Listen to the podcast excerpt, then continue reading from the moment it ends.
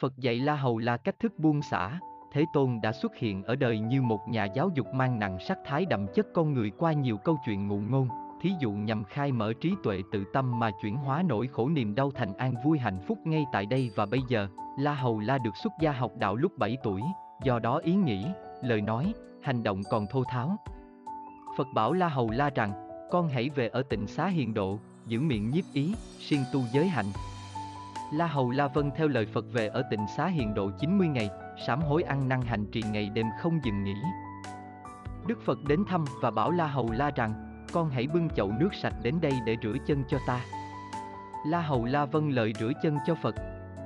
Khi rửa chân xong, Phật hỏi La Hầu La, con có thấy nước rửa chân trong chậu kia không? Kính bạch Thế Tôn, con đã thấy nước ấy đã dơ bẩn rồi. Vậy nước ấy có thể dùng để ăn uống, súc miệng hay rửa mặt được không? Kính bạch Thế Tôn, nước ấy không thể dùng xài bình thường được vì đã nhiễm bẩn nhơ đục.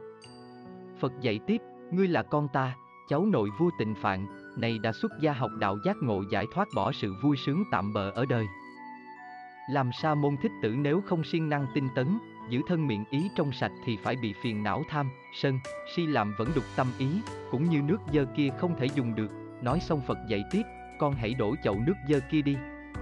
La Hầu La liền vâng lời làm theo. Phật nói, chậu kia nay đã không còn nước dơ bẩn nữa, vậy có thể dùng để đựng đồ ăn uống được không? Kính bạch Thế Tôn, không thể dùng được vì đã nhiễm bẩn.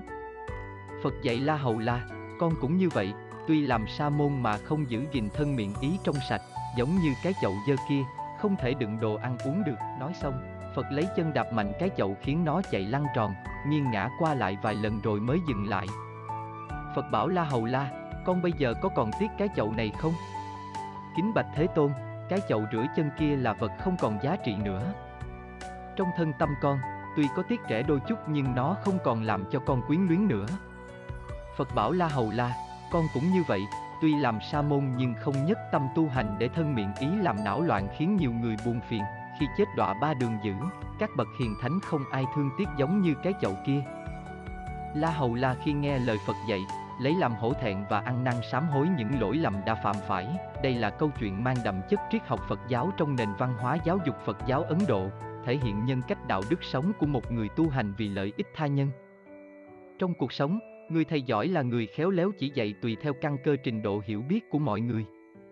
Đức Phật đã dùng phương tiện thiện xảo bằng cách hỏi đáp để cho La Hầu La phải dùng trí tuệ để soi sáng mới nhận ra bí quyết tu hành. Thế Tôn, trong phương pháp giáo dục của Ngài đối với các đệ tử theo nguyên tắc khế cơ, khế lý, khế thời, vừa khích lệ, lại vừa vận dụng các thí dụ với các hình ảnh cụ thể, quen thuộc trong công việc thường ngày để hướng dẫn chỉ dạy cho người nghe thấy được tác hại của nó mà quyết tâm dứt trừ.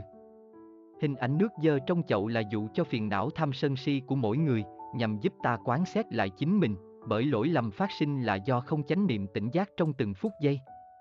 Tu là sửa, là gội rửa thân tâm dính mắc vào mọi hiện tượng sự vật rồi sinh ra chấp trước mà thấy có ta người chúng sinh, nên chịu luân hồi sống chết trong vô số kiếp mà không có ngày ra khỏi. Chúng ta thật diễm phúc thay mới được Thế Tôn sử dụng những phương pháp giáo dục rất thực tế, rõ ràng minh bạch, dễ hiểu nhằm thức tỉnh tâm loạn động mà quay lại sống với tâm Phật sáng suốt ngay nơi thân này.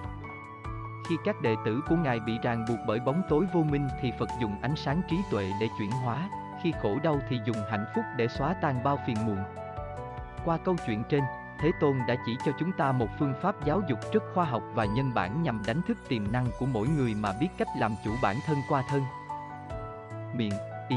Thế Tôn đã xuất hiện ở đời như một nhà giáo dục mang nặng sắc thái đậm chất con người qua nhiều câu chuyện ngụ ngôn, thí dụ nhằm khai mở trí tuệ tự tâm mà chuyển hóa nỗi khổ niềm đau thành an vui hạnh phúc ngay tại đây và bây giờ.